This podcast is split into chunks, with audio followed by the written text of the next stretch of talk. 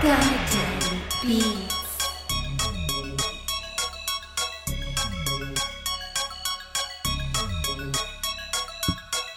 Welcome to Telling It Like It Is. I'm your host, Matt the Godfather Ely. Hey, hey, hey, this is Veronica Ely. We are in Vestal, New York today recording. Yes, very chilly Vestal, New York. Very cold.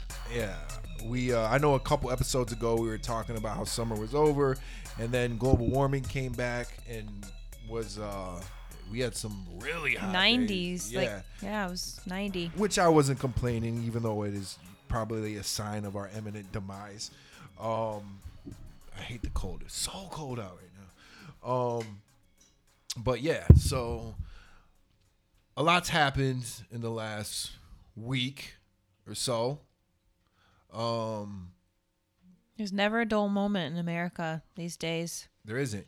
Even the parts of America that a lot of Americans Americans don't realize is America, like Like Puerto Rico. like Puerto Rico.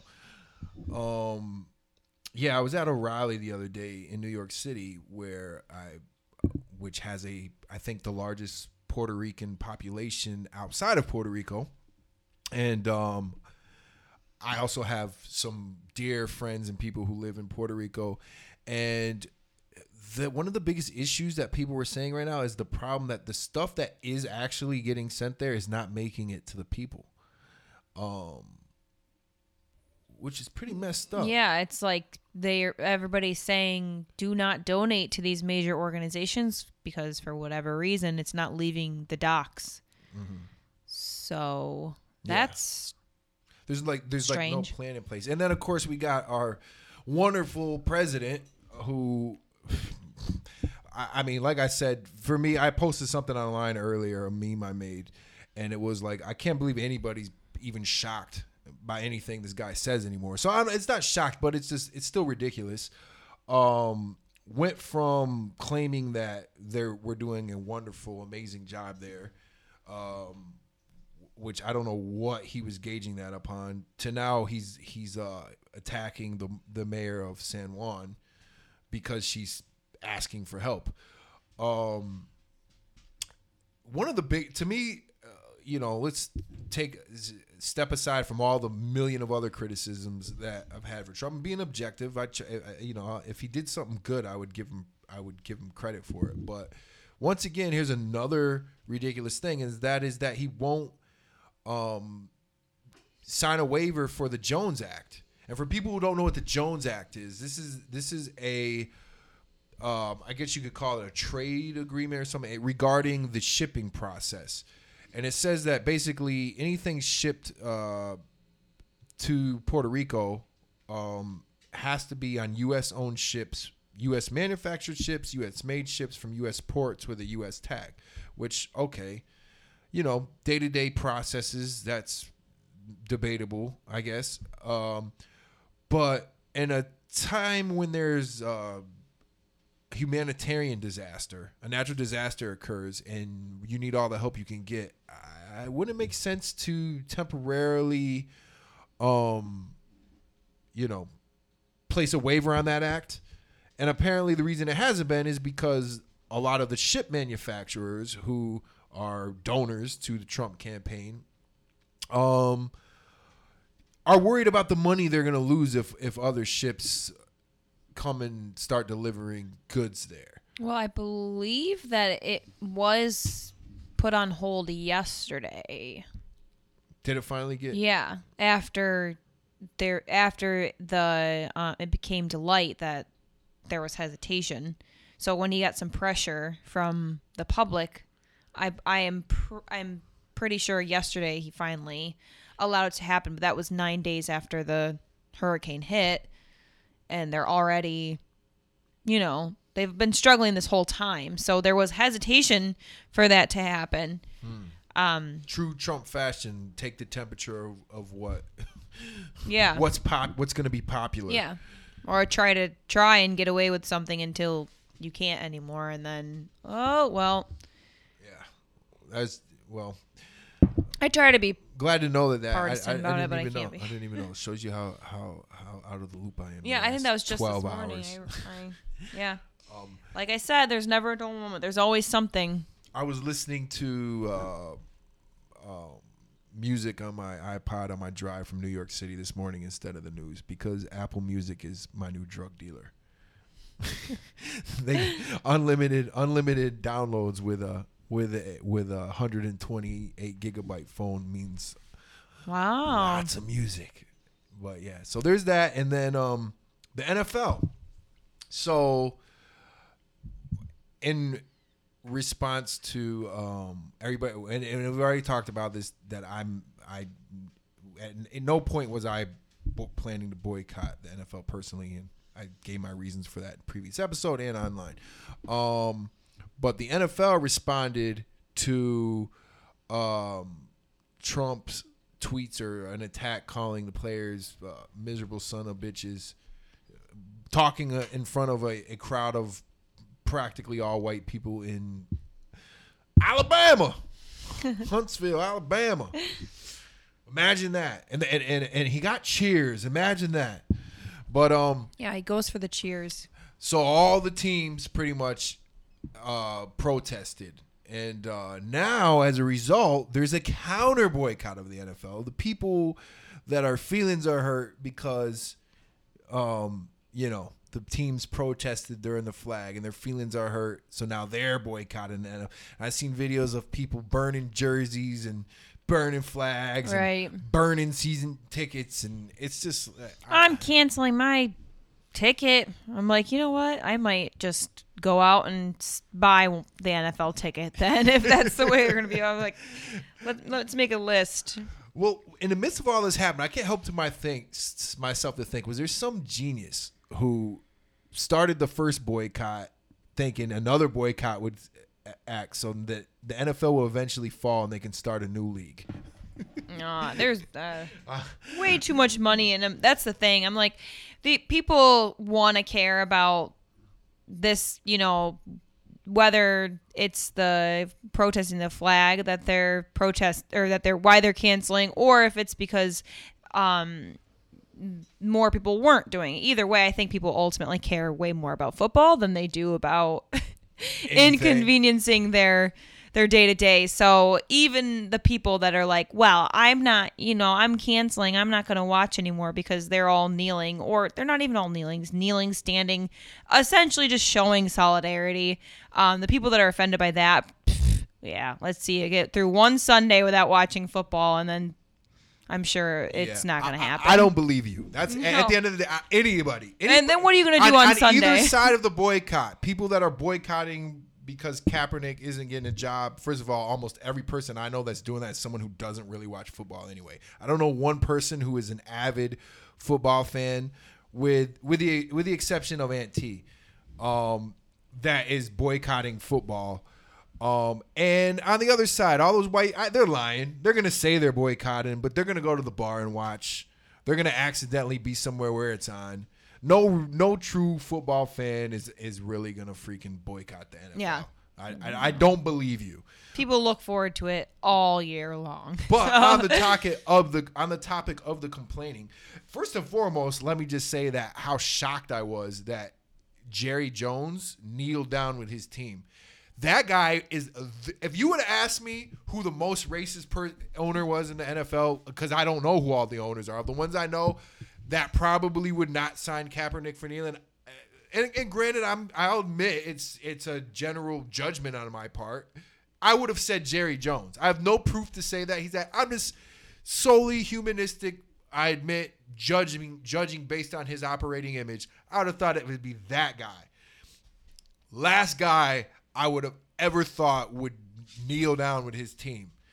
Whether it was before the pledge started or not, the guy took a knee, which that was the whole point of the knee is specifically that had nothing to do with Trump. That had, was everything to do with what the topic was about. So even if everybody's like, "Oh, it took Trump," I don't care because that symbol was to show that he was in unity and support of an issue that is a real thing, and that is police brutality and the injustices towards people of color. So I, I that blew my mind. Um, so there's that. Then the second thing is let's talk about these people that want to now protest the NFL because they're so mad and they're the, the these whiny babies and snowflakes. But isn't isn't it funny how they seem to be pretty whiny and snowflakey, Yeah. quote unquote, when it comes to their talk about Their flag. sensitivity like i th- the rational minded americans um they're the ones that are saying you know the part of america's freedom and the first amendment is that you can you can protest freely whether i like it or not. So you know if you're going to kneel during the national anthem i might not like it but i'm the other the other side of it is that there are people who understand that it's not disrespectful uh, to the national anthem it's not disrespectful to the military it has nothing to do with that the taking a knee during the national anthem is solely to make a point that our country is injured the way that you would kneel if an athlete on the field was injured or um they the soldiers kneel at um uh, their deceased soldiers' graves out of respect.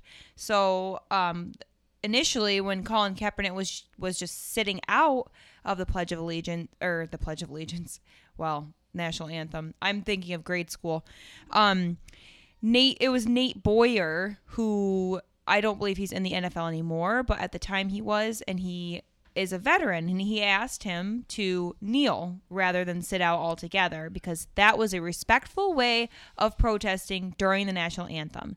So obviously, not everyone's going to agree on the same on on what the most respectful way to do it, but if you have an NFL player and a veteran telling you that this is the way to respectfully to do this and that's why Kaepernick started kneeling like I I don't see it as disrespectful at all like I don't find there anything rude or you know offensive about kneeling instead of standing. To me that's like you know you're make sending a very strong message. It's not like he's you know like turning his back to the flag or like sh- talking over it or like you know p- people at football games and at home everybody's they're doing whatever they want to do during the national anthem the majority of the time. Know, so which is ridiculous. Like you, half the time when you're at a football game, you don't even realize it's actually going on. You're like, oh, oh, oh, there's something happening. Someone's singing. So, um, I really think that the people who are upset about it are just not thinking critically, or they're just reactive and they just want to be mad about something. Well, the funny thing is, is that even before this protest, not everyone has stands and puts their hands over the heart for the national anthem anyway. Just like you said. But when this particular protest takes place, now all of a sudden people are angry and the flag means this and this. And, and th- you know, here's my thing: if you are whether you're a veteran or not, or you're just and you want to stand and put your hand over your heart for the national anthem, and it means something to you, by all means, I support you. I'm not telling you you have to stop doing that. Right. However, the minute you start getting defensive and telling other people what how they should do it, and unless you're someone who's always said it, then maybe I'm less critical of you before. But as I said, every lots of people don't stand for the national anthem or put their hands over their heart or any of that. You're only bitching about it now, and you're making an issue about, about it now because people have a specific reason and a good reason to show protest you're a little bit of a hypocrite and you might be a little bit of a racist. Yeah, you know and it's sad because the we have these experiences where uh, good old social media exposes this within your social circles. And some of these people's rebuttals they sound like robots or broken record. It like re- i must repeat the same. Right. Uh, i cannot think critically. You present facts in a counter argument that is like let me clarify this to you i don't hear what you're saying. I must mm-hmm. repeat over like there have been multiple numerous veterans combat veterans at that who have gave very educated specific explanations of why they support this protest. And do they not count? Are they disrespectful to vet you know what i mean? It's just stupid and it's ridiculous. And like at the end of the day i here's the bottom line i understand some people some issues are not important to, gonna be important to certain people because it doesn't affect them especially when it comes to race so if you're a, a person who's not affected by race issues I can respect you more if you just admit the fact that it doesn't affect you, so you don't want to get involved in the conversation.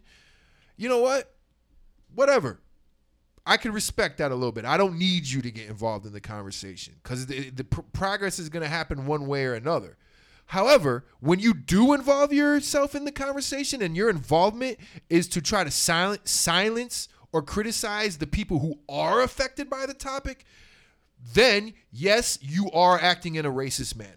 You are, so don't get mad when people call you a racist. Either be quiet and stay out of it because you're saying it makes you uncomfortable and you don't want to be involved in it because it doesn't affect you. Fine. Um, but the minute you're gonna involve yourself and you're involving yourself to try to talk down to the people who are affected, you are part of the problem. Plain and simple. All right. That being said, uh, let's move on to today's topic. Today, to today's topic is something that I'm, I'm so glad we're finally having this show. This was part of one of my inspirations to starting the show because it's something that needs to be talked about, and that is the two party system. And for people who don't know what the two party system is, that is in reference to here in America, the two major parties that exist the Republican Party and the Democrat Party. Um, first of all, let's the one plus one equals two. What is a political party? A political party is a group of voters organized to su- support certain public policies. The aim of a political party is to elect officials who will try to carry out the party's policies. A political party offers candidates for public office. Um, that's the definition of a political party. Um, MDG says this. I personally, and anybody who knows me or heard me, my opinion is I don't believe in uh, political parties. I think they're a hustle. I think they are the key ingredient to how corporations have uh, been able to manipulate our political structure. Um, look, I, I I've said this before. I I believe in I do believe that a democratic republic is the best form of government structure as far as how officials are elected. I believe in a capitalist society as far as economic, not the way we do capitalism, um, not the way it's done because there's no checks and balances. Um, which is why I also believe in a social democracy in, in in regards to how the democracy is managed, which we already are and have been since FDR implemented Social Security. People are, are not aware of that. That being said, I feel that the two party system has eliminated true um, organic choice in the uh, in the way that we select our officials and the way that things are um, ran. My opinion, just putting it out there. So I mean, I think that um the problem the problem lies in the fact that if you want you, like you don't have the freedom to vote for like what you really want for or you really want. So people are constantly choosing the lesser of two evils and it's like, well, that's that's a really um negative way to look at electing your your leader. So um I think you should be able to vote for who you want to vote for. Like you know, maybe it's not as organized as a two party system, but if you want somebody, then you should be able to write their name in and those votes should be counted. And I think that's why um, so many people don't even participate. And with that, uh, I want to introduce our guests. Um, somebody I've known, I'd say, over 15 years now. Yeah. Actually, more than that, since college. So, long time ago. Almost 20 years. Um, uh, he's a uh, filmmaker, um, a longtime educator in the media field and many aspects of the media field. Um, someone who's, I think, is very well um, knowledgeable on the topic based on previous conversations. Uh, welcome to the show, Ted Nappy. Oh, thanks. Thanks for having me. Thanks for joining us. That was very, very uh, gracious introduction. So, uh, Ted, uh, first of all, talk to us a little bit about your your outlook on the political spectrum here today. Well, I think you guys have both, you know, touched upon it, uh, you know, really well. Is the idea that, uh, the, you know, I think that the entire you, we were discussing before we started a little bit about Noam Chomsky's, you know, manufacturing consent, which I think talks about that quite a bit. Is you know this idea that we're uh, in a society of controlled conflict, controlled dissent, and I really think controlled disillusion. You know, we're purposely set in this uh, atmosphere, and the media being the lead of it, and the media of the West leading the world. I mean, most like seventy-five percent of the world's media comes from not only not the West, but the United States. Really, not you know the entire West. Um, but what you know what we we touch upon i saw a video the other day that really hit on it was sort of a conden, condensation of a lot of noam chomsky and other theorists like that ideas was you know sorry but you're being brainwashed and what you're left with constantly and all the images that you're left with and what you're your what state you're trying to be put into is a state of panic on a constant basis because media professionals know that survival is our instinct so if you're constantly met with images of you're in danger, you're in danger, you're in danger, then you're going to react as if you're in danger all the time. But if you look at statistics, we're actually in the most peaceful time in the world in history. And we're in the least danger that we ever have been in history. But we're met with you're all in conflict, we're all in conflict. And then the two party system, of course, plays into it perfectly. You've got one side, you got the other side. When really all the people who are are um, the leaders of those systems are bought and paid for by corporations. The military-industrial complex, of course, is one of the biggest problems as well. You know, and having to have conflict. Um, it, it, you know it's deeply seated within the, the, the the Pentagon. You know, for one thing, is we have individuals in the Pentagon who have been there for 50, 60 years, maybe even more they don't give a crap about who's the president or who's you know in different offices because they're going to outlast them and if they have to they will make sure they outlast them in some some cases and i'm not going to you know get into a million different conspiracy theories but i wouldn't be surprised in the least to you know i've heard things floated around you know you know we talk about the elections and the illusion of choice we have you know bernie sanders who seems to be uh, a leading candidate in the Democratic Party, but he's an outsider and he's painted as an outsider. And all of a sudden, all these people around him and all these supporters start disappearing and committed suicide all around him. And, and those, a lot of these things are unsubstantiated, and I'm not going to like, you know, really, I don't have any facts about it or anything. But I really wouldn't be surprised if there's a lot of individuals who are going running around threatening people or making life difficult for people. We see obviously now on the Republican side that you know the FBI has confirmed it, and other intelligence agencies have confirmed that Donald Trump has been aided by the Russians, and and he's done a million different illegal things on a constant basis, and no one is impeaching him because no. the majority doesn't have the um, the cojones to to, to, to do it you know, and they they're not willing to stick their neck out there because they're afraid they're going to lose their base mm-hmm. and their base of their new base of all the Trump supporters too. Because I think that Trump supporters, I mean, literally, we've, I mean, you know, probably Citizens United and the idea of super PACs really solidified the the idea that candidates are corporate clowns. But literally, they've taken a circus monkey and thrown him into the presidency. Yep. Bill Moyers the other day said it just cracked me up. I couldn't believe Bill Moyers, a seasoned guy on TV, he's being interviewed. He's not doing the interview, and he says Donald Trump has literally turned the White House into a mosh pit.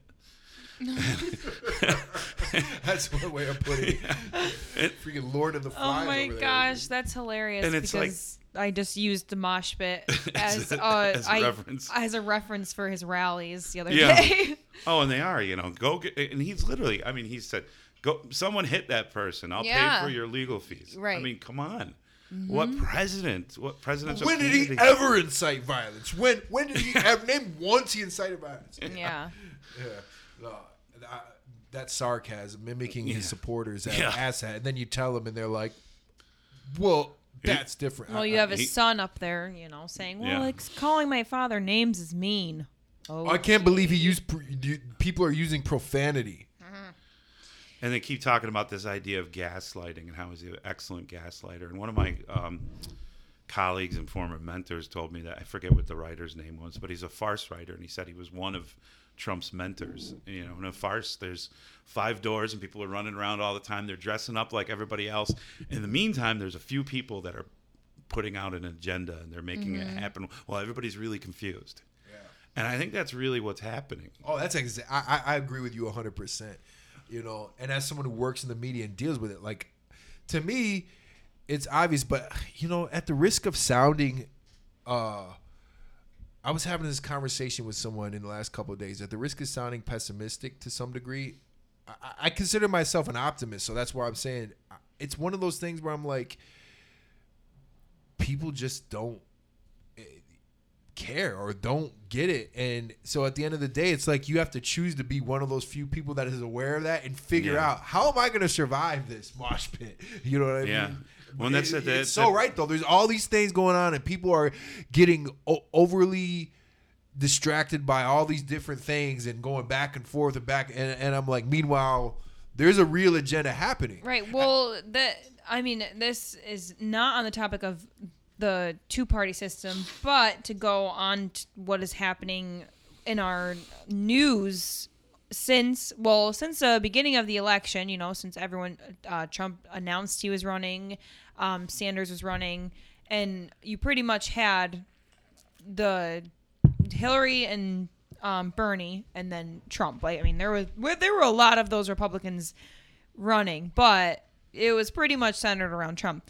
But I feel like they the since he's gotten into the White House, every so and every week, sometimes more than once a week, there is a new scandal. So I feel mm. like it our feeble American minds are being bombarded with one scandal after another so that they all just blur together and it's like we can't we can't balance all the things we're supposed to be upset about Yeah. at once. So we just forget about the we forget about the first thing and then the next thing and then we forget about that. So it's like I feel like the in the big picture of things nobody's like realizing like how bad it actually well I don't I can't say nobody but the majority of people like generally that you speak with are not like seeing what a shit show it is. and I'm like I remember I remember the first thing I was mad about after inauguration day. And anybody who's like paying attention and actually you know eh, uh, absorbing these things is is seeing it. But unfortunately i think in america the majority of people are so inundated with entertainment and media and fun things that they don't have the mental i don't know the battery life to think about things that are actually Yeah. endangering our livelihoods Well, the, the well the funny thing is, at, at the end of the day, I think the point of it all is that the two to me the two party system is responsible for Trump because it's just like Bernie who was an outsider, Trump was an outsider. They both were because Bernie was an independent. He wasn't. Even, he ran on the Democratic ticket because he understood we're still at a place But where I think Trump is the guise of an outsider. yeah. right He right right Really isn't. Well, the thing was, is for all, all, the majority of a long time, he was a, a neoliberal New York Democrat. You know what I'm mm-hmm. saying? Eh, But then he, you know, I think when that rate, you know, it's funny how p- having a brown person, a, a non-white person in the White House makes a lot of people. it uh, lowers your standards It makes for, pe- and it makes people like even people like Trump that that are like that feel their white supremacy threatened start to show their true colors. right Um, hmm. Trump. I, I- I remember watching covering the, uh, the the Republican establishment, quote unquote, was against this guy. They they they were they didn't. Oh, yeah, Yeah, they're like wanted- who do you think They're like, you wait, are he you can't be one of us. because they knew he At was out first- of control too. Yeah, at first. exactly, exactly. And then they realized, oh shit, we have to. Yeah. Because these two parties. We just did the Facebook survey this week. I asked, what do people identify as? Overwhelmingly, people were like neither, independent, or people were like, why does there have to be two? I think I had like three Democrats and like I don't even maybe one Republican. And I know on my friends list I have plenty of Repu- people who call themselves Republicans. Um, so it was interesting that, or conservatives rather, because even some of them were like, "Oh, I'm a libertarian," or a, a you know, Yeah. the the system is broken. But I do. I think it's like this. I think about all the people who I have met that are like straight ticket voters. They are they just vote straight ticket, and a lot of people do that. A lot of the people who actually vote, that's the problem. The people who actually go vote, a lot of them just go down the line, all one party or the other. I stopped doing that probably immediately. I, I remember my first the first time I voted, I was 18. Um, and I voted for George W. Bush, and I just went down the ticket Republican because I was raised in Texas by my Irish Catholic mother, who w- was thought we're supposed to be Republican. But my mom was only mm-hmm. Republican really for one reason, because she was an Irish Catholic and she didn't believe in abortion, Abortion, and yeah. she was adamantly. My mom was a pro-life activist, like Yeah. fired up. That topic alone dictated every other time. You know, it's. I and, and, Nothing and I, else I wonder. matters. Not that I think my mom's views on abortion would have ever changed, but I do. I think if my mom were alive today, just based on how I saw her views on other things change exponentially as she got older. Mind you, my mom was only my age when she passed away. She was only 19 when she had me, so she was a young parent who lived the biggest city she ever lived in before she had me was Binghamton. She grew up in the sticks, never mm-hmm. went anywhere else she moved to a big city and grew up there. You know what I mean? That she I watched my mother grow up and start to learn the world and her views on a lot of things changed by the time she passed away. Like I said, I don't think she abortion she probably never would have changed her mind about, but I do think that she would have probably changed her views on certain things and how and there's no way I know for a fact there's no way she would have supported Donald Trump. His uh his she probably would have wrote in like John Kasich or somebody before she would have ever voted for him. Um Well, but that, that, but that being said, like I was raised to think I was Republican, and the, or, and then I was in college, and I was in uh, Jason DeTrani's image theory class at BCC, and that's when I watched Manufacturing Consent. Uh, read some Neil Postman stuff, some Amy Goodman stuff, who I now work with, but you know, tw- almost twenty years later, um, and I it, it hit me. And it was this i remember this conflict in me this conflict mm-hmm. because i wanted to ar- there was I, I remember slightly arguing to try to defend bush at one point until it got to the point where it, it went off on me. I was like you know what? What's right was more important than being right. And my intelligence won because i'm like i can't deny these things that are facts anymore. Yeah. and then I understood the two party system, and I was like, these are. Luckily for me, it was early on. I was like, these things are a hustle. Like this, the, the, this whole. First of all, working in news in Binghamton too. Fast forward, the difference between. Like, let's look at Binghamton, a small city who I, I like to call Binghamton Amer- America in a petri dish. It's mm-hmm. like a small Yeah, scale absolutely. a small city, a Binghamton Republican, and a talking about political office, a Binghamton Republican, and then like a Washington Republican, very different.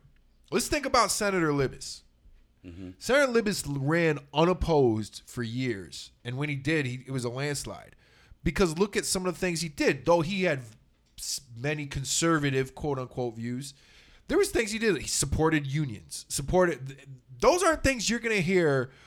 Uh, you're not gonna hear freaking uh, what's his name, um, Lindsey Graham or any of those guys up there supporting unions or you know most high level Republicans or even big city Republicans in New York are are, are anti union and so depending on where you're at.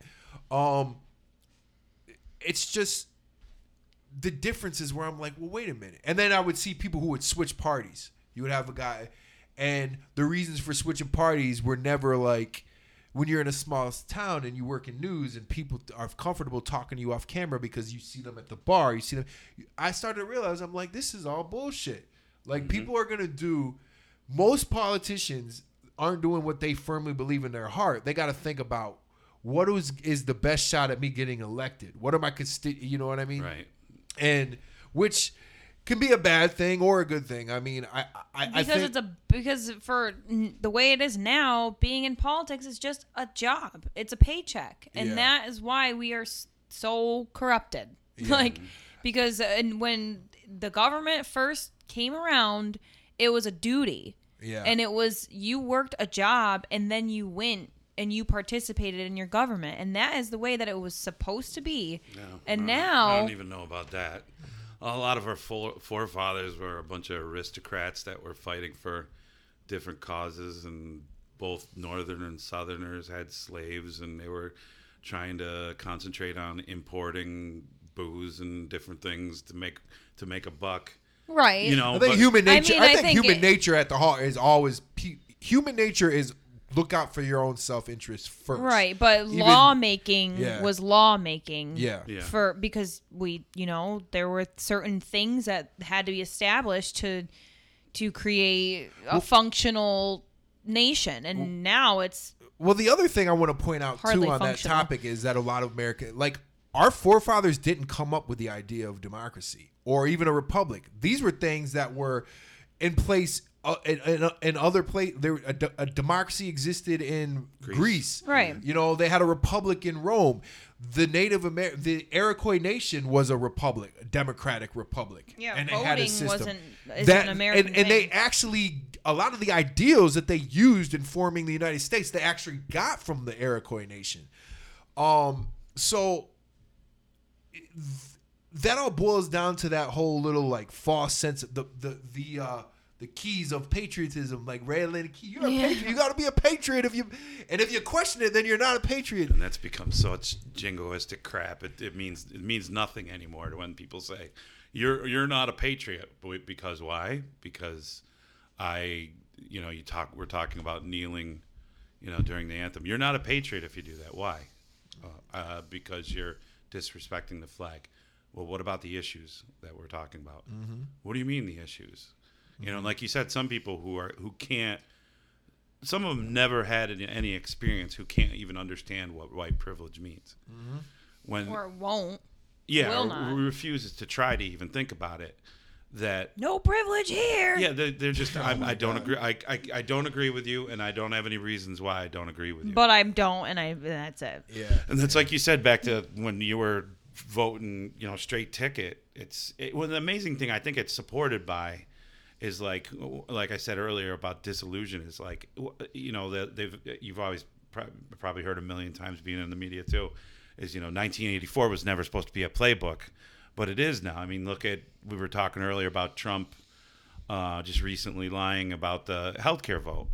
I mean, he's literally saying, you know, chocolate is 34 cents and has always been 34 cents. He's just coming straight out with a lie, and that's happened so much lately. You know, and I was talking about a local politician changing headlines, you know, because mm-hmm. it, they believe they can change history in an instant because people are so disillusioned.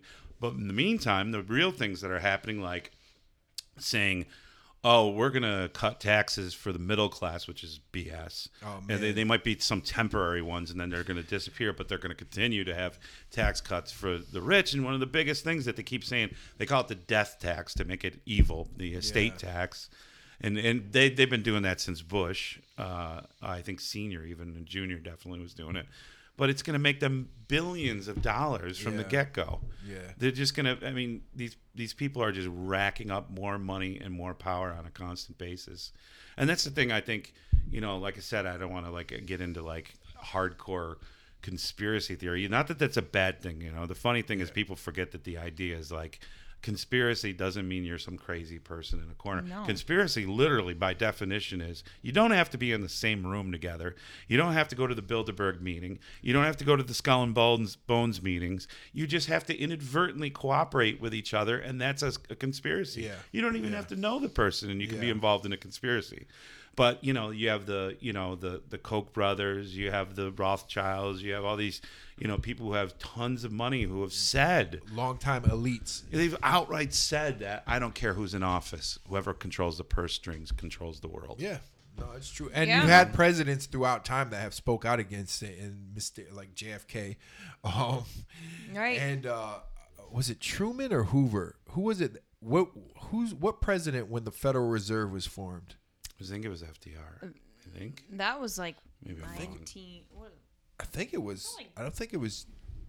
I, I thought the Federal Forgive Reserve me, was like we'll Google early. We, we- early we can all Google it, but they said they regretted it like immediately. Like they pretty much were like, we, uh, you know, they made the mistake of turning over the currency from the country and the citizens Yeah. of the country to a central Yeah, bank. 1913 is when it was. But that, that's a whole other episode, by the way, that we're gonna have. Yeah. Um, but it is in relation to the two party system because these parties, the the whole thing about political parties is that they create that false illusion at the same time where someone is like i have to identify as i'm either a democrat or i'm a republican which is where that idea of manufactured consent comes into play where you believe you're making a choice but you really aren't because you've been brainwashed to think you're one or the other. And the reality is if you really do the research the average person who says they are what they are and they give you their reasons are clueless as to the details and how contradictory some of what you hear people say. I'm like, you voted against that. My grandparents, for instance, my grandparents, God love them, are the, the stereotypical Irish American Catholic brainwashed, vote against their own interests, vote against their own yeah. self interest, and do it, and are proud to say that they do because they're Yeah. some kind of how convinced that if they're voting against their self interest, that that's like noble and standing on your own two feet. Eh, It's it's I don't know. It's funny. I mean, there's a lot of people, you know, I know, and you know, I'm being an educator and in the arts and stuff. I'm, you know, besides film, I do theater and stuff like that. And a lot of people con- consider themselves liberal, and they vote a straight ticket on Democrat. They don't realize how many Democrats, you know, Oh Cuomo God. in New York, Cuomo, Sheldon Silver, they're so pro corporate. Uh, I mean, it was literally a week after Cuomo got elected that he was asked once again.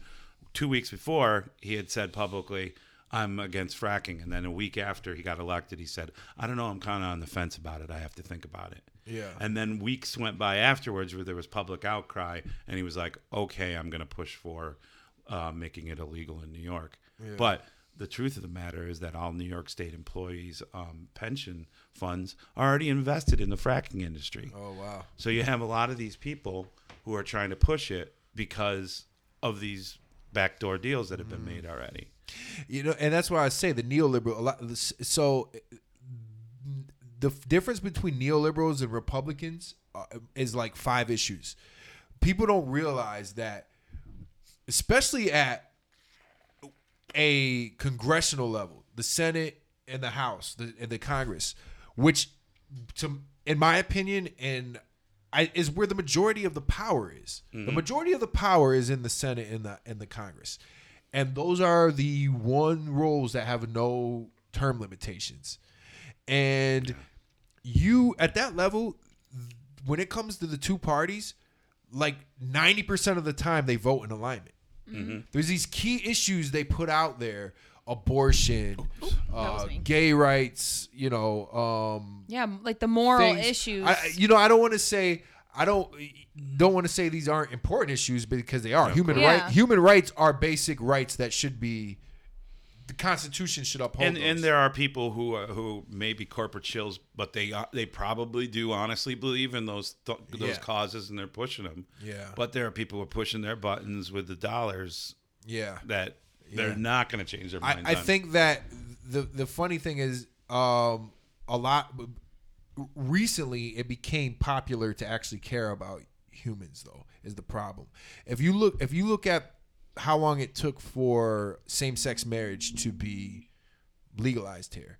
A lot of Democrats were against it, including the Clintons were mm-hmm. against it mm-hmm. until now. It's like, oh, a lot of the policies I, that I they have to be mm-hmm. for it. And um a- a lot of other basic human rights that are that that many Democrats don't support until they get put in a position where they have to speak out about it. The war, the war in Iraq, like Democrats overwhelmingly voted in, Yeah. in favor of it. yeah.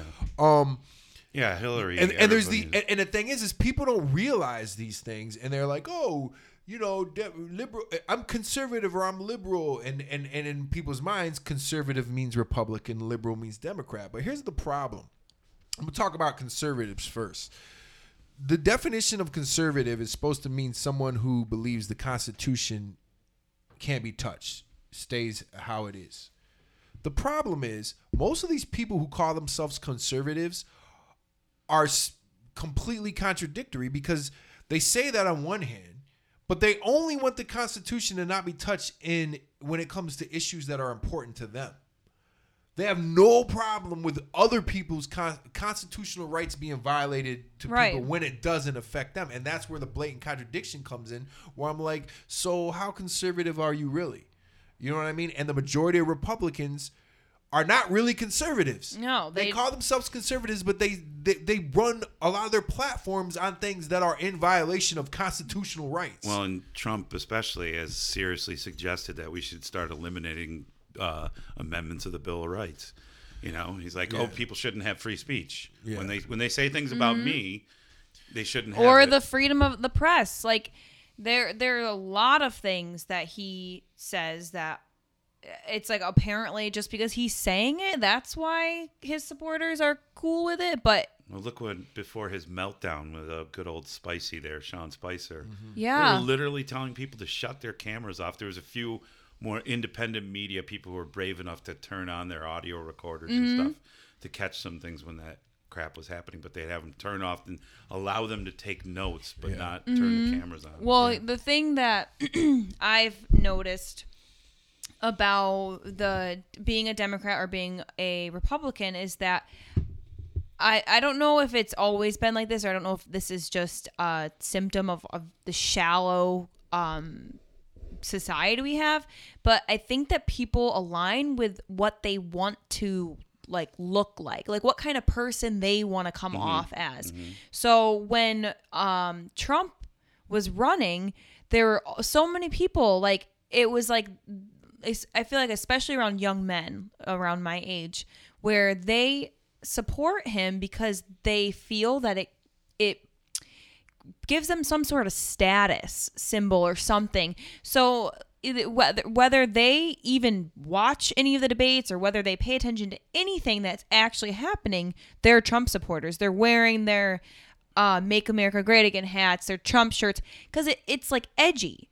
And similarly with um, Democrats, there are a lot of you know people around my age who we share a lot of the same um, beliefs, but they're they're proud of their Democratic Party, and I'm like. It's always odd to me. I think it's more obvious to me. I see more Trump supporters without a doubt, but even some of these diehard um Democrat like Clinton supporters that surprises me as well. I'm like, are you is do you really do you really truly feel those feelings, or do you feel like you have to, Well, or it, it says something about you that you are, you know, that type of person? I've known uh, some Democrats who've literally gotten angry at me and other people who are, oh, Bernie is trying to um, just come in as a as a tourist and take over my Democratic Party, and all these people that privilege. who change parties to vote for Bernie Sanders, who joined the Democratic. How dare they join my party? Mm-hmm. And I'm like, they're hmm. calling themselves a Democrat democracy, and they're they're they're they're thinking that that's democracy in their heads. It's like, well, we've been here, you know, where were you? And I and the irony in people after the election blaming Bernie supporters for the loss. I'm like, I blame Hillary Clinton. I blame her His supporters. supporters who disca- who, who Because- didn't even acknowledge Bernie. Right. for the So longest. many people were fix the so election. yeah, too too aligned with uh uh she needs to be in like sh- this is like it was they were too loyal to her and the idea of her. Wh- And then when it came down to it, I'm like it was getting down the wire. The other, you know, the other candidates on the Republican side are dropping out, and I'm like, I was the whole time. I'm like, this train is crashing. Like, if Yeah. she if if she gets the nomination, Trump will win. And there were so many people who apparently aren't surrounded by Trump supporters like I am, that thought, "Oh no way, The no way." That's that's that I'm like- neoliberal arrogance. That is the, the the liberal arrogance. insane. It's That- insanity. And no, what I think is the, what I think is so right. Everybody else is so stupid that doesn't agree. Mm-hmm. I and it's like uh, Mm-hmm. I'm like, you were too need to come busy down a being, yeah, to being the- so tear to the wor- world. confident in your party when your party. Well, even her now, I don't know about her book because I haven't read it. And I I've heard haven't read it people either. said things, you know, oh, you should read the book. But every one of her interviews, she has been smug when talking about, well, Bernie, you know, Mm-hmm. it was because of Bernie supporters. And she, I remember once she was explaining it away saying, I should have, Ber-, she brought up the term like, um, donkey birthday pre- or wait pony birthday present or something like that. Like he was saying she, oh he called it pony promises. They were saying that every dad says yeah one of these days to his little girl he'll, he'll buy her a pony but it's an unrealistic thing because most people live in cities where they wouldn't even be able to keep the pony.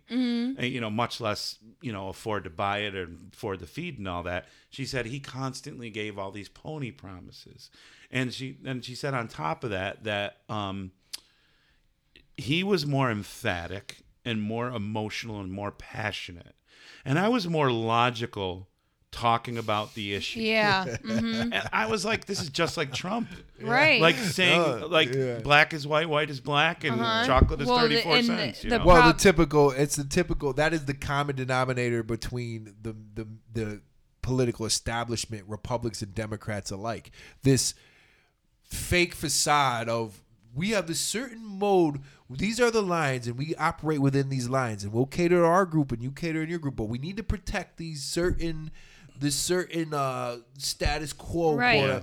The and it's sheep, and it's that corporate control of really protecting the interests of the people Yeah. who aren't really affected either way, as long as it's uh, Mm-hmm. the when two there was parties. questions about votes in the Democratic Party and, and how Bernie should have won, they said this isn't a democratic process. They literally they literally said in court when it was challenged that they admitted that they were like a corporation, they were a private club, that it didn't matter. They can they choose the candidate. yeah. And that Mm-hmm. To me is unbelievable. Yeah, no, that when you freaking can't you Schultz can't do anything Yeah, unless you're a Republican or a Democrat. You can't get on any damn ballot, Right. Especially for the presidency. And then they say, "Well, we're going to choose it anyways." And I will say the the only thing that the only sympathy I can give Hillary Clinton is that if she were a man, I fully believe she would have won because she was far more qualified. I think if she was. Elizabeth Warren, she would have won. Yeah, I, I think there's other Well, women that could- yeah, no, I know absolutely, but I'm saying if she were a man, if she were the same exact person with the same exact history, if she were a man, she would have won. You might be right about Def that. like I, I, I without wouldn't- a I- doubt because I wouldn't she because she knows exactly Yeah. she knew what she was doing. She was the perfect. She would have been the perfect political pawn. It was just that people hated her as a woman more than they hated Donald Trump. But I think for a, lot of the new young voters that were supporting financial, financially, and um, you know, and you know, emphatically, you know, in their morals and everything, I, I don't think. I mean, a lot of people trusted her in a lot of different issues. Like, I mean, she wanted to continue and bomb the crap out of Syria, Right. And you know, a lot of these corporate issues, you know, and But That's because the the the military. There's two major, the two major outside of Wall Street, which which really Wall Street exists because of the other major industries, is military and oil, and both parties are mutually a party to these people. Now you'll hear the natural gas too. yeah, yeah, yeah. You'll hear like that's one thing I give Obama credit for. He did try to be edgy when it came to um, alternate f- fuel sources and uh, alternate energy and Yeah. things like that. Um, and you will hear probably more Democrats or people who lean left in favor of that as Right. opposed to Republicans until they bro, until someone gets smart and realizes that it is actually an economically smart decision aside from just the fact that it would help the environment. Yeah. As we we spoke about this in a previous episode. But like um Hillary Clinton took plenty donations from the oil industry. Right. Oh, and, yeah. Like But- many other major party candidates. but I think that I and military I the don't military think the industry. majority of her criticisms were not that No, deep. They yeah, weren't that. no. It was it was Benghazi, or it was as simple as I don't like her voice Oh or gosh, her when pantsuits. she when she first started, that was all that Right. crap pantsuits and yeah, all Oh, that. and yeah, the- and and it was almost like she's insults. ugly, right, kinda like thing. exactly. And personally, I she was she was smug. That's what I didn't like about her. She was smug and entitled. I will say, but in, t- in dealing with her, there's two poli- There's a couple politicians that give me bad vibes, like just their energy. Well, it's, actually, there's way more, but big on a big level in the Democratic Party, and that's Hillary Clinton and Andrew Cuomo. Although Andrew Cuomo is great to listen to speak, he's a great speaker. Yeah. But outside of that, I'm like, you know, I remember when the primaries were happening and they were talking. He didn't even mention Bernie. He wouldn't even acknowledge Bernie, and that's what they were all doing. I'm like, you guys are fucking up right now. You guys with your smug attitude that you got this entitlement, mm-hmm. and and that's what happened. But yeah, Hillary was such a shrill person. Like back to when I first started in news, she was a the a U.S. senator for New York, and I remember trying to interview her was I re, I'll never forget. I'm like, wait, they're not supposed to ask. Remember, fresh out of college, they're not supposed to ask us what we're we're gonna ask. Cause you just learned how journalism's supposed to go. Now I'm learning Now how it know how it actually really I'm like, why are they asking us what we're gonna ask her? They're not supposed to ask us that. Um, and her whole like her whole demeanor, and I was, I was I was like, you're not somebody. You she never gave me a feeling of wow, you're somebody I trust. Right. She always reminded me of the secretly racist white lady that was like, I do things for people of color, so you better appreciate Right. it. Remember, Yeah, remember, I let you in the house.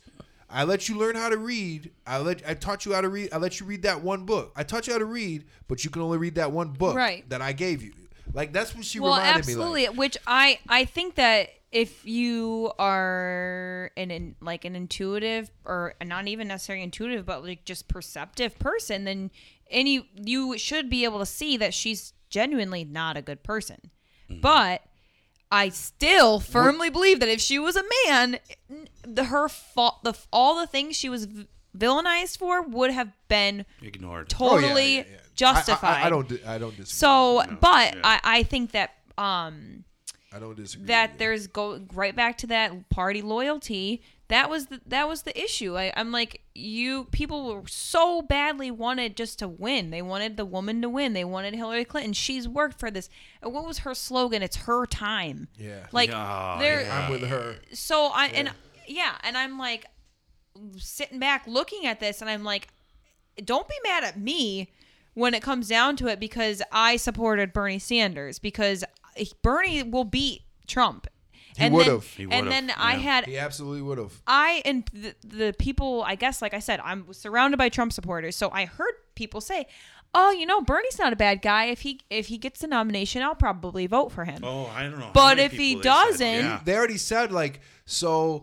The percentage of Bernie supporters, the overwhelming, didn't vote. Then there was, you know, there was this some who went to Hillary because they're just like, look, she's. I'd rather have her like me. If I would, I if I would have been, I in, if I would have been in a swing state, I would have voted for her because the other option was Trump, and I would have been. I saw her as a lesser of two evils, Mm-hmm. for the reason that she needs the system as it stands in order to survive. Mm-hmm. So she's manipulatable by the people. She, Yeah, you saw she have switches it up if she's like, oh shit, I gotta. Where Trump doesn't need like. And this is the thing. People are like, he has his own money, and I'm like, you think that's a good thing? Do you study No. history? Right. Like, not only if this country, if America collapsed, and we got decimated, not only would he and his family be okay, but he'd figure out some way to capitalize off it. That's how people like them Yeah. think.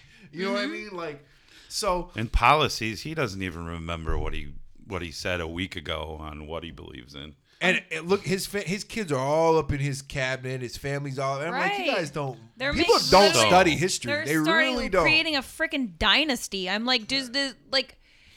it- It's like Ted said, like he has done so many illegal things, and nobody is doing anything. Nobody's And everyone around him has Right. done all I these think he'll be the things. demise of the Republican Party, though. Oh, I And- sure and- hope and- so. And, I don't think another Democrat's gonna win. Like, But if like it- the reality is, we're probably gonna have another. Like, if the CIA doesn't like assassinate him or something, we're probably gonna have a likelihood is that he's gonna be a two-term president. Oh God, Um, don't say that. Don't say that. Um, I don't think so. like like unless like i said i think that somebody there needs to be someone with a platform like bernie that is younger and um you know has you know an appeal. Um bernie had a great appeal. I mean I- i covered every single person involved in the election. Only two people were had numbers like it was bernie and trump.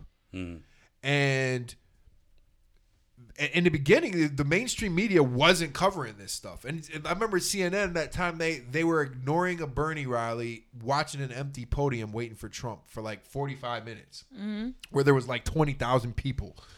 Well, I mean, you would see it after the debates. They would, the commentators would go in and totally. If you just listened to what they said, you would think that you would think that Bernie lost the debates because over and over again it was like, oh, Hillary this, Hillary that, and then oh, and Bernie had some good points, but. And I'm watching it like, Yeah. what are they? What are you talking about? And they did the exact same thing on the Republican Party with Ron Paul. They even they even didn't count the votes yeah, for Ron Paul. They Right. didn't say him out loud. I, I wrote him in.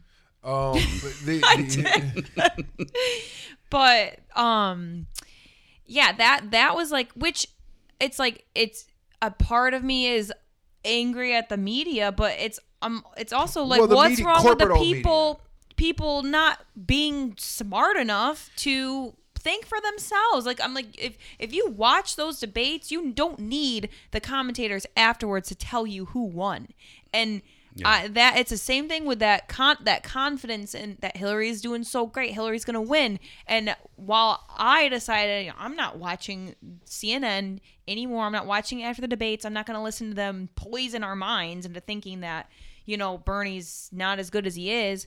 But apparently everyone else was watching and thinking, "Oh, we're good. You know, no, no, nothing to worry about here. Trump's not popular, never gonna win." And then Yeah, I thought that for the longest time. Landslide. I'm like, oh my God, eh, are we in like the twilight zone now? What the hell happened? I knew I knew he was gonna win. I said early on, I'm like, this guy is gonna win. I just, I, I was at the convention. I, I went to both conventions, and the Republican one, I was like, I feel like we're at the Hunger Games watching the prop the mm-hmm. propaganda video where they're like, Yeah. and I'm like, oh man. And then the Democratic one, I'm like, this feels like an award show. Yeah. They put way too. This is desperate. It's, it, it was cool. There was a lot of cool performances, but I'm like, this is desperation. They're pulling Yeah. out all the stops. It's the, the the thing I realized. So the, the liberal or the conservative Republican approach, quote unquote, is usually people that appeal to the I use my hands. I know because I have experience oh, God. walking through the trenches. Yeah, what's I the irony there? I can win the fight because I can punch somebody and knock them down. Where, which is experience is good and important, but it's not always bad because I, my argument I always make to, to certain people are if I walk into a room and I punch somebody and beat them up in front of a crowd of people. And that people cheers, and I walk away. you're going to jail, first of No, all. but let's just say that, well, not well, not always, because it happens Yeah, and people yeah. don't go to jail. But and I walk away, and that crowd, everybody there was like, ah ha ha, you you won, yay! They cheer me. I'm like, yeah, I'm cool. And those, and I walk out, those people thinking I'm cool. That person that got beat up then goes, takes her time, plays a victim, like because they are, and uh, seek sympathy from people who who care and are like, you know, this is what happened. And there was one or two people there that saw what happened and are like, yo, that guy was a total dick and just Yeah. beat the hell out of this guy. Um, gain support from people who know this. Meanwhile, he's studying every move I make, and at, at the same time being like, I don't go walk up and punch people because that's not nice. Starts a platform about it, and then at the same time figures your every movement out, and then sends an assassin to kill your whole family. Who won in the long run? Yeah. You know what I'm saying? Who who won in the long run? It's an Because- old uh, Yosemite Sam Bugs Bunny episode. yeah, like the where that, they have a person- wall and they keep throwing rocks, and then they have a cannon, and then they. you motherfuckers are so focused on this person because they're like, yeah, I just knocked him out. Meanwhile, that person's plotting your whole the demise of of you completely. Yeah. So that's my argument to the Republic because that's the Republican approach. Then on the other hand, you got the Democrat liberal approaches where you get these people who over intellectualize. Like, and don't get me wrong, education is good, but just because you read about something or you learn about something does not make you an expert.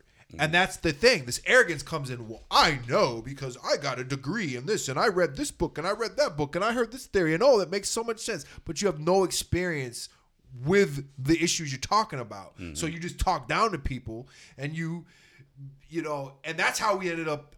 How that what what in, in the end, that's really how the Democratic Party imploded with Bernie. They're area like, oh no, Hillary, her experience, and she knows this, and she's done this, and she's done that, and blah blah blah blah, and we And we could just shove the him arrogance aside. and like, oh, you, oh, please, please, please, that guy, no.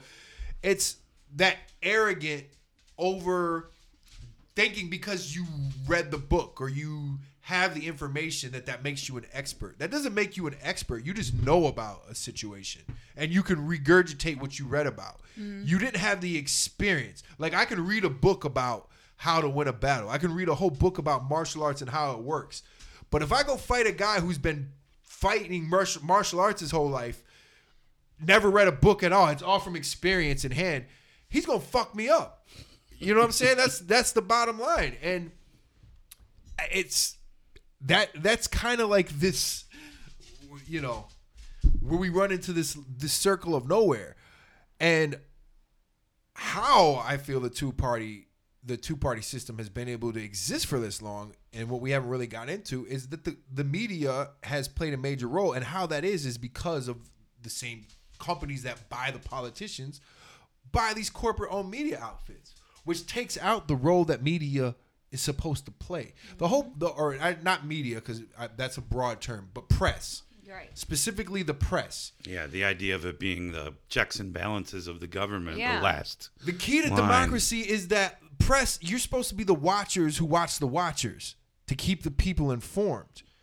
And what ended up happening is, of course, someone's smart enough to be like, oh, we'll buy the press, we'll, we'll shape the way people think, buy the politicians at the same time, and we'll control everything. And that's what's happening. That's how we've had this two party system that's gone on for so long. But then that's why you need the people to think. I mean, obviously, we are all um, educated in the media, and, and obviously, Ted's one of the people who taught me that to be a literate consumer, you have to be able to take bits and pieces and put the story together yourself. So, the idea that anybody actually watches just one news outlet or one um like side, you know, Fox or CNN and just takes everything that they say for gospel, that is what is wrong with that's why people are so uninformed. You're but a sucker. the, so the majority of people that are I, I the majority of Americans do. That's why so many people, when you ask them, why are you angry about that football player uh, kneeling? I don't know. I just don't agree with you. You Right. know, they're I just don't like what it. to be angry about. I just see it as disrespectful. Yeah, Yeah. no, it's right. People that people a lot of the, the problem is that a lot of people choose to watch what they they want to be hear what somebody Right. reaffirm what they believe in, and that's the science with the those people who design those channels. Especially Fox, Fox. News Channel, MNBC, even CNN, who CNN tries to like balance it out, but they they've been leaning left for since Bush left. Yeah. Uh, probably because Bush made it easy for them to do that. But um, MNBC and Fox News are news entertainment. Mm-hmm. They talk about things that really exist, but they are they don't live by the same standards that a local media outlet would, and not and even local, not that local media outlets can't be influenced by their sponsors. Yeah. But these are specifically designed with one intent to enter for ratings to entertain their viewers. So Fox News is deliberately they write stories in a way that slants towards their right wing viewers. The same with NBC. They write their stories in a way that slants towards Democrats or the left. Um, the only real the news channel that is 100% unbiased is C-SPAN. And people don't watch it cuz it's boring. So, you know, those those specific channels are made for that particular purpose and it's easy for the people who own the two-party systems to control keep people brainwashed into that quote unquote manufactured consent by utilizing that Yeah. um, we're going through a change now, though. Like I said, the overwhelming amount of people that responded to the Facebook question were, were independent, and I think a lot of it is because of social media. Because it's it's why Bernie was able to Bernie was able to get the momentum that he had because of social media, and it, it was another thing as we spoke on our previous episode on um, on uh, technology and the media now um, is they had to. They had to. They were forced to have to like cover him to the even though they didn't cover him nearly as much. You were kind of against him at first, even a little bit. yeah. And and so that being said it's kind of like you know it's there i think there does need to be laws where they, you get rid of you know citizens united you take the money out of politics. I think that if you set regulations to make every uh every politician gets equal airtime Mm-hmm. you say what you mean. You go out there, and you say what you mean, and that's that. And people make a choice. Um, get the money out of politics, you know, which people have tried to do, and I think just like uh, you know, some of I know it doesn't always work well in different areas for television, but some of the public access laws, especially have to do with like radio, how you have like eighty nine point whatever to ninety whatever set aside in every area for you know public or uh, college radio and stuff like that. I think there should be channels. There should be like if not all year long, long there should be several television channels set aside like public access, but they should be funded so that people don't have to pay for the productions themselves and that everyone has to use the same ones. And so it would be a public funded station and have everybody be able to lay out their issues, have the same thing with web pages. They're public funded web pages that they have to use where they just lay out their their issues and lay out their statements. You could have debates on those channels that are controlled by not a particular station but a public funded, you know, uh, you know something like PBS or whatever where it's non-biased individuals that aren't influenced by money. And I think that would like work so much better for. I mean, I know a lot of people have talked about problems for direct democracy, but also like you know, in voter, uh, uh, not voter fraud. I was trying to think of the you know voter Suppression. suppression. Yeah, I I think that you know that you know maybe there'd be some problems with direct democracy at different levels, but also you know uh, we've proven that uh, the the sanctity of like the voting systems, especially by these private companies, is a complete joke. And the, you know, I, I went to a, poll, a polling place. It was either the primaries or it was the main election for the presidency, and the person said, oh, "These are completely unplugged. They're offline. There's no way anybody could hack these." And then like a week later, there was a story how people brought thumb drives in. Months before, snuck a thumb drive into Oh a machine that puts a virus in that can change the votes by thousands. You know, so what I'm getting to is um, is security and the encryption rates that they can do online. They should be able to come up with a system where people could vote on computers. If it if it can't if if, if you have to restrict it that it can't be from a private household, you could have public places where you have um, computer voting machines and make it more accessible in different areas and have it less about having you know 300 people around that are uh, are voter people that you know you're signing on a dotted line having more machines around and having a few people that are like IT techs that make sure that these things are secure and you know and have them set up in a way that they can't be hacked you know and I, I think it would be so much better to, to have access, accessibility and a little bit closer to direct democracy then we wouldn't have as much of a problem with the two-party system if more people were cap- were able to vote, more people were able to get information. You know, because as it is now, it's it, all the filters that we, we've been talking about has to go through so many different filters and so many different influences. How are you going to get a message? I mean, I just for the last election, I registered as a Democrat only so that I could vote for Bernie in the primaries. I've, I stayed on it because I'm like I might come around again, mm-hmm. but th- there's nothing in me that has any loyalty to the party, and I don't think that is with a lot of different people. Like you said, you interview a lot of people and you did surveys. You know, th- there's a ton of people that want to be independent, or they say they're Yeah, and you should be able to be independent and vote for whoever you want to vote for. Like the that was the issue that so many people had with trying to switch their um, voter affiliation from whether it was from Republican to Democrat or from independent to Democrat. Yeah, you have like waiting periods and, and yeah, stuff. and we tried to make it known. We, you know, there were a lot of posts saying this is how you do it. This is when the deadline is. I think it was like October seventh or something, or maybe even it was in September.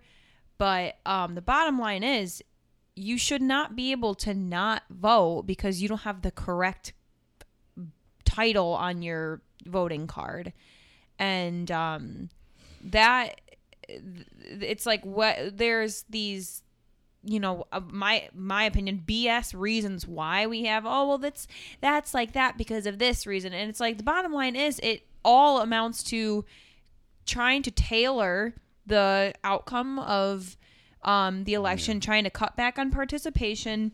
And i think that our american government has their their um system in place and they don't want to shake that up. And that this past election was insane but they still did what they had to do in order to try and control it as much as possible. Yeah. and you know there's still the money in politi- in politics and whether Trump does exactly what they want him to do or not he's still preserving that big money and um, looking out for the interests of the big uh, Wall Street. And um I think that the two party system is apparent is supposed to be more organized or whatever like I said whatever way they try and spin it that it's you know the that it's the best thing I I don't I just don't buy that I don't buy it at all. Well, I think part of the problem too is that you were starting to get on is there's so many crazy formalities. I was I don't remember the details, but I remember there was listening to one NPR program that was all about that, and there were several people from a couple different states that were talking about all the intricacies and formalities of getting a party registered on a ticket and like becoming a member of the electoral college and all these different in, in some instances one guy said he just went somewhere for the electoral college or or, or maybe it was a um, one of the representatives for like the parties. He said he just went somewhere and he filled out a form and suddenly he was a member.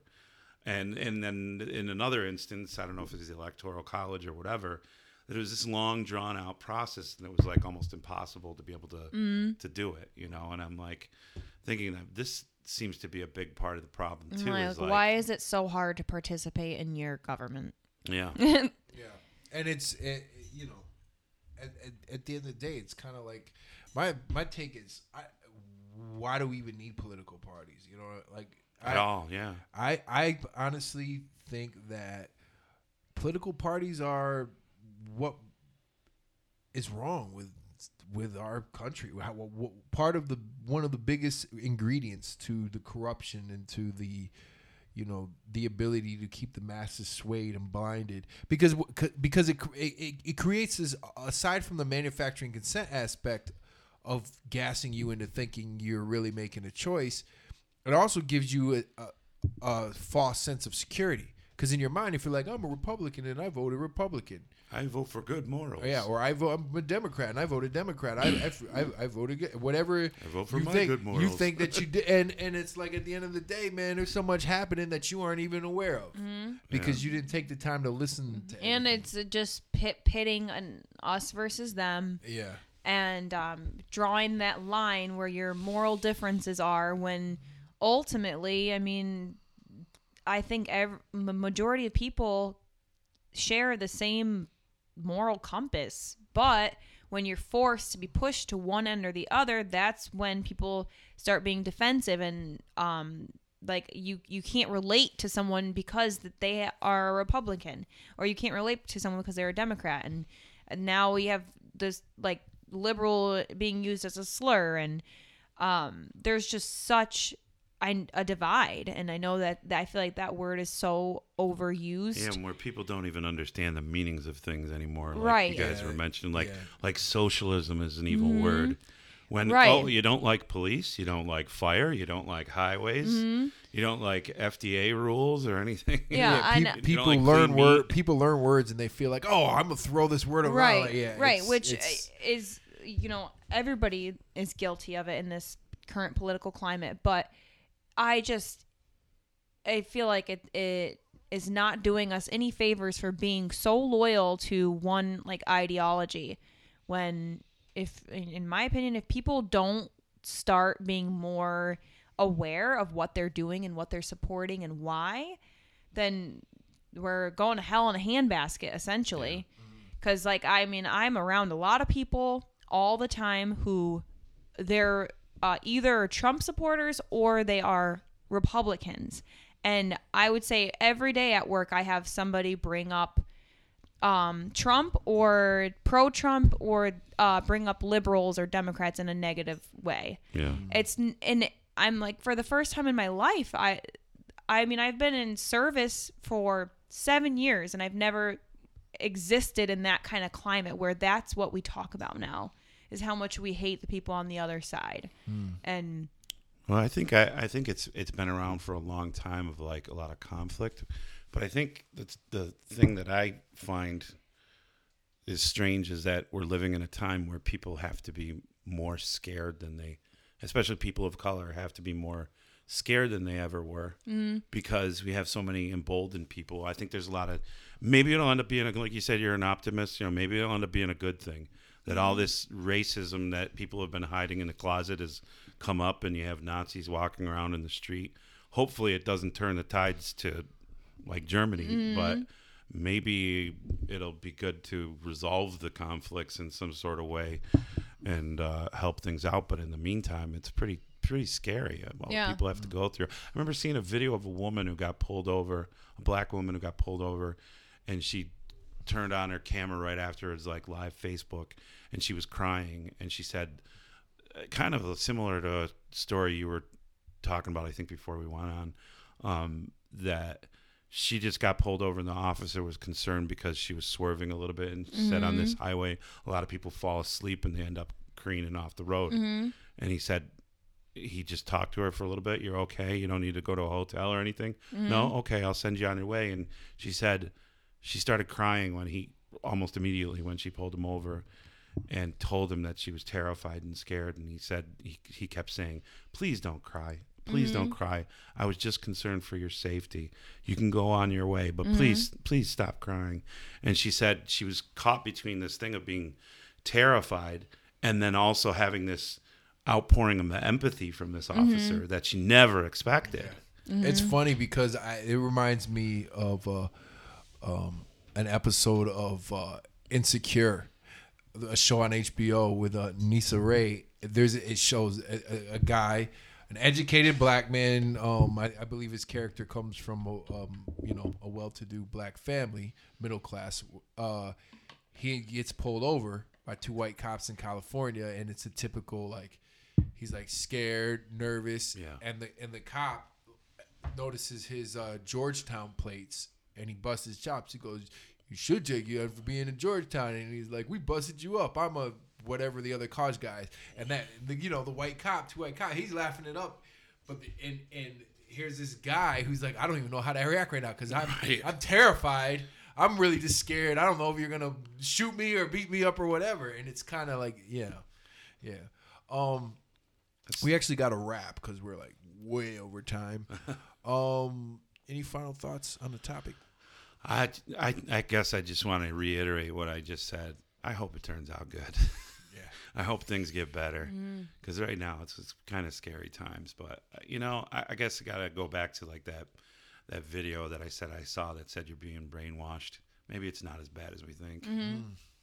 yeah hopefully not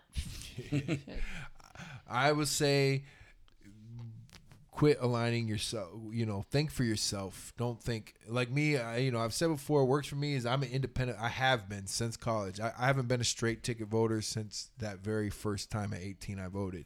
Um, I vote for whoever I think is the best person for the job, regardless of their party affiliation. Um, and I hope to see the day that parties are not, you know, a thing. It's there, there's some better way rather than these big corporate owned conglomerates that control so much of what happens. Um, yeah. Thanks for listening. If you have any questions uh, or comments or opinions on the topic, let us know. We want to hear from you. Thanks for having me on. Thanks, Ted. Um, if you want to tune in to this episode, it's airing uh, Sunday, October 1st.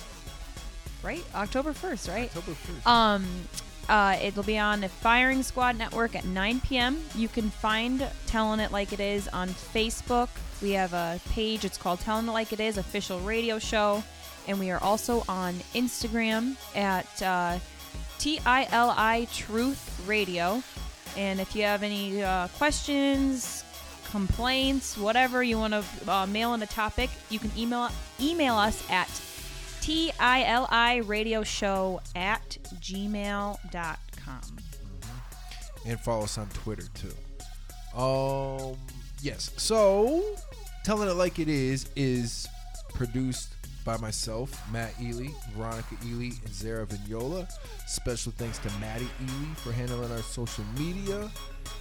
We are not Democrats. We're not Republicans. We're not conservatives. We're not liberals. We're realists, and we're always telling it like it is.